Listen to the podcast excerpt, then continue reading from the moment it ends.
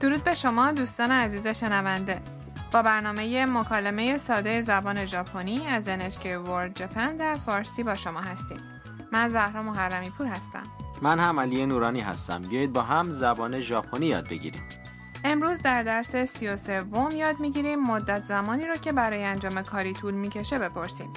در نیمه دوم برنامه هم در مورد فعالیت های گردشگری که میشه به طور عملی در ژاپن انجام داد صحبت میکنیم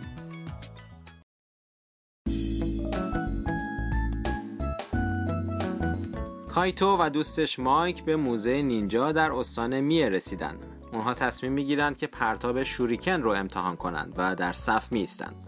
شوریکن یک سلاح سرد فولادی به شکل ستاره است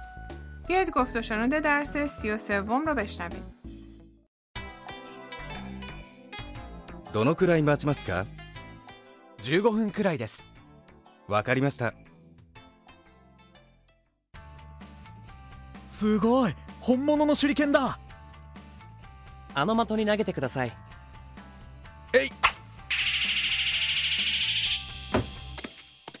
ああ落ちちゃった。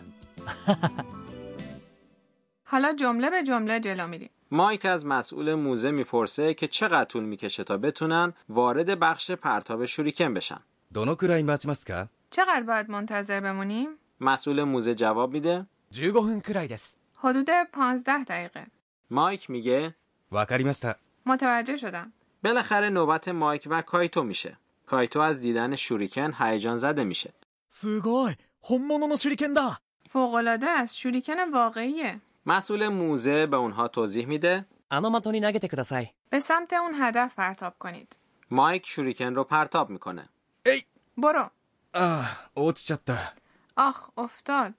پرتاب شوریکن به هدف در فاصله چند متری سختتر از چیزی بود که مایک فکر میکرد شوریکن او به هدف نرسید و به زمین افتاد بیاید یک بار دیگه گفت و شنود امروز رو بشنویم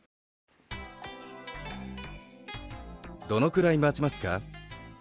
15分くらいですわかりました。すごい本物の手裏剣だあの的に投げてください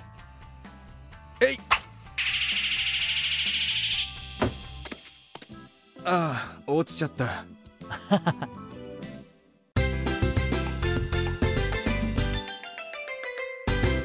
عبارت کلیدی امروز هست چقدر باید منتظر بمونیم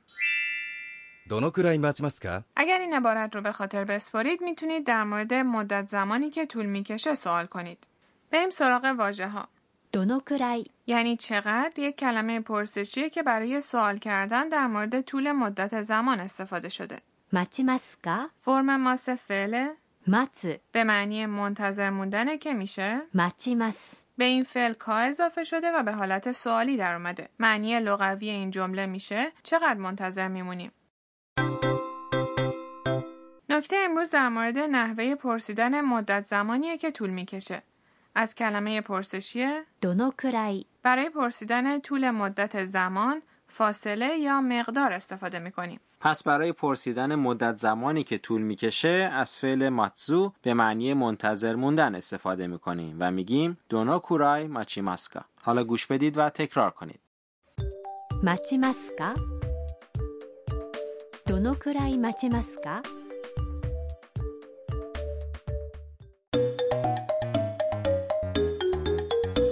بیایید به یک مکالمه دیگه گوش بدیم. یک نفر داره با تاکسی به سمت فرودگاه میره اما ترافیک خیلی شدیده. او از راننده تاکسی سوال میکنه. すみませんあとどのくらいかかりますか20分くらいです بیایید معنی مکالمه رو با هم مرور کنیم. すみませんあとどのくらいかかりますか ببخشید چقدر دیگه طول میکشه همونطور که قبلا هم یاد گرفته بودیم すみません یعنی ببخشید برای صدا کردن کسی به کار میره. あと یعنی دیگر و زمانی از اون استفاده میکنیم که میخوایم در مورد مدت زمان باقی مانده صحبت کنیم. かかります فرم ماس فعله かかる به معنی لازم بودنه و برای زمان و پول به کار میره. 20分くらいです حدود 20 دقیقه 20分 یعنی 20 دقیقه و くらい یعنی حدود حالا گوش بدید و تکرار کنید どのくらいかかりますかあとどのくらいかかりますか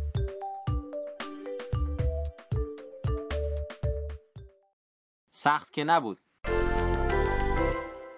حالا بیایید تمرین کنیم. فرض کنید از کسی پرسیدید که چطور میشه به موزه رفت و جواب گرفتید که پیاده میشه رفت. بپرسید پیاده چقدر طول میکشه یا چقدر باید راه برید. راه رفتن میشه 歩く که فرم ماسش هست. 歩きます歩きます اول شما بگید بعد پاسخ درست رو بشنوید. どのくらい歩きますかどのくらい歩きますか تونستید بگید در واجه های مربوط این قسمت نحوه بیان طول مدت زمان رو یاد میگیریم. در گفت و شنود امروز مدت زمانی که کایتو و مایک باید منتظر میموندن جوگو فونکورای یعنی حدود 15 دقیقه بود 分 یعنی دقیقه که بعد از عدد میاد. مثلا 5分 یعنی 5 دقیقه و 10分 یعنی ده دقیقه البته دقت کنید که وقتی بعد از 10 یعنی عدد ده 分 میاد به شکل پون تلفظ میشه حالا گوش بدید و تکرار کنید 5分10分15分20分 ساعت برای طول مدت زمان میشه 時間 حالا اگر مدت زمانی که طول میکشه چند ساعت باشه باید بعد از عدد 時間 رو قرار بدیم و مثلا بگیم 1時間 یعنی یک ساعت یا 2時間 یعنی دو ساعت البته تلفظ بعضی از عددها کمی فرق میکنه چهار ساعت میشه 4時間 هفت ساعت میشه 7時間 و نه ساعت میشه 9時間 گوش بدید و تکرار کنید 1時間2時間3時間4時間7時間9時間 میتونید بگید یک ساعت و سی دقیقه چی میشه؟ میشه ایچی جیکان سان جوپون درسته؟ دقیقا البته به جای 30分 یعنی سی دقیقه میتونیم 半 یعنی نیم رو به کار ببریم و بگیم 1時間半 خب بیایید یک بار دیگه گفت و شنود امروز رو بشنویم این بار به قسمتی دقت کنید که مایک مدت زمانی که طول میکشه رو میپرسه どのくらい待ちますか15分くらいですわかりましたすごい本物の手裏剣だあの的に投げてください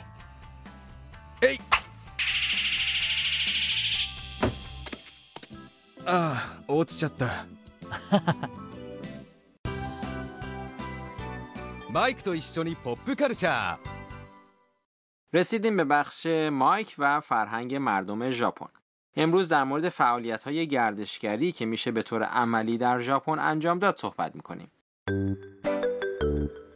در ژاپن فعالیت های زیادی هست که گردشگران میتونن انجامش رو امتحان کنن در گفت و شنود امروز مایک و کایتو پرتاب ستاره های شوریکن رو امتحان کردن. شما میتونید لباس نینجاها و سامورایی ها رو بپوشید و کارهایی رو که اونها انجام میدادن امتحان کنید. یا کیمونو بپوشید و در مراسم چای شرکت کنید. گلارایی ژاپنی انجام بدید و یا شیرینی ژاپنی درست کنید. البته فعالیت های دیگری هم میشه انجام داد. مثلا چی؟ مثلا شما ماکت های غذایی که در ویترین رستوران ها قرار دارن دیدید؟ بله این ماکت ها پلاستیکی هستن و شکلشون دقیقا مثل غذای واقعی که در رستوران سرو میشه.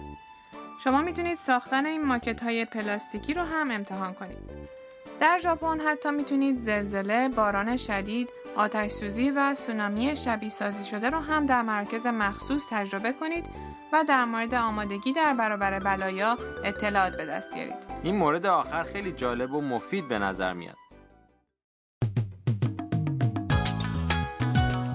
امیدواریم که این قسمت از برنامه براتون مفید بوده باشه. در قسمت بعد هم و مایک به کافه منگا میرن.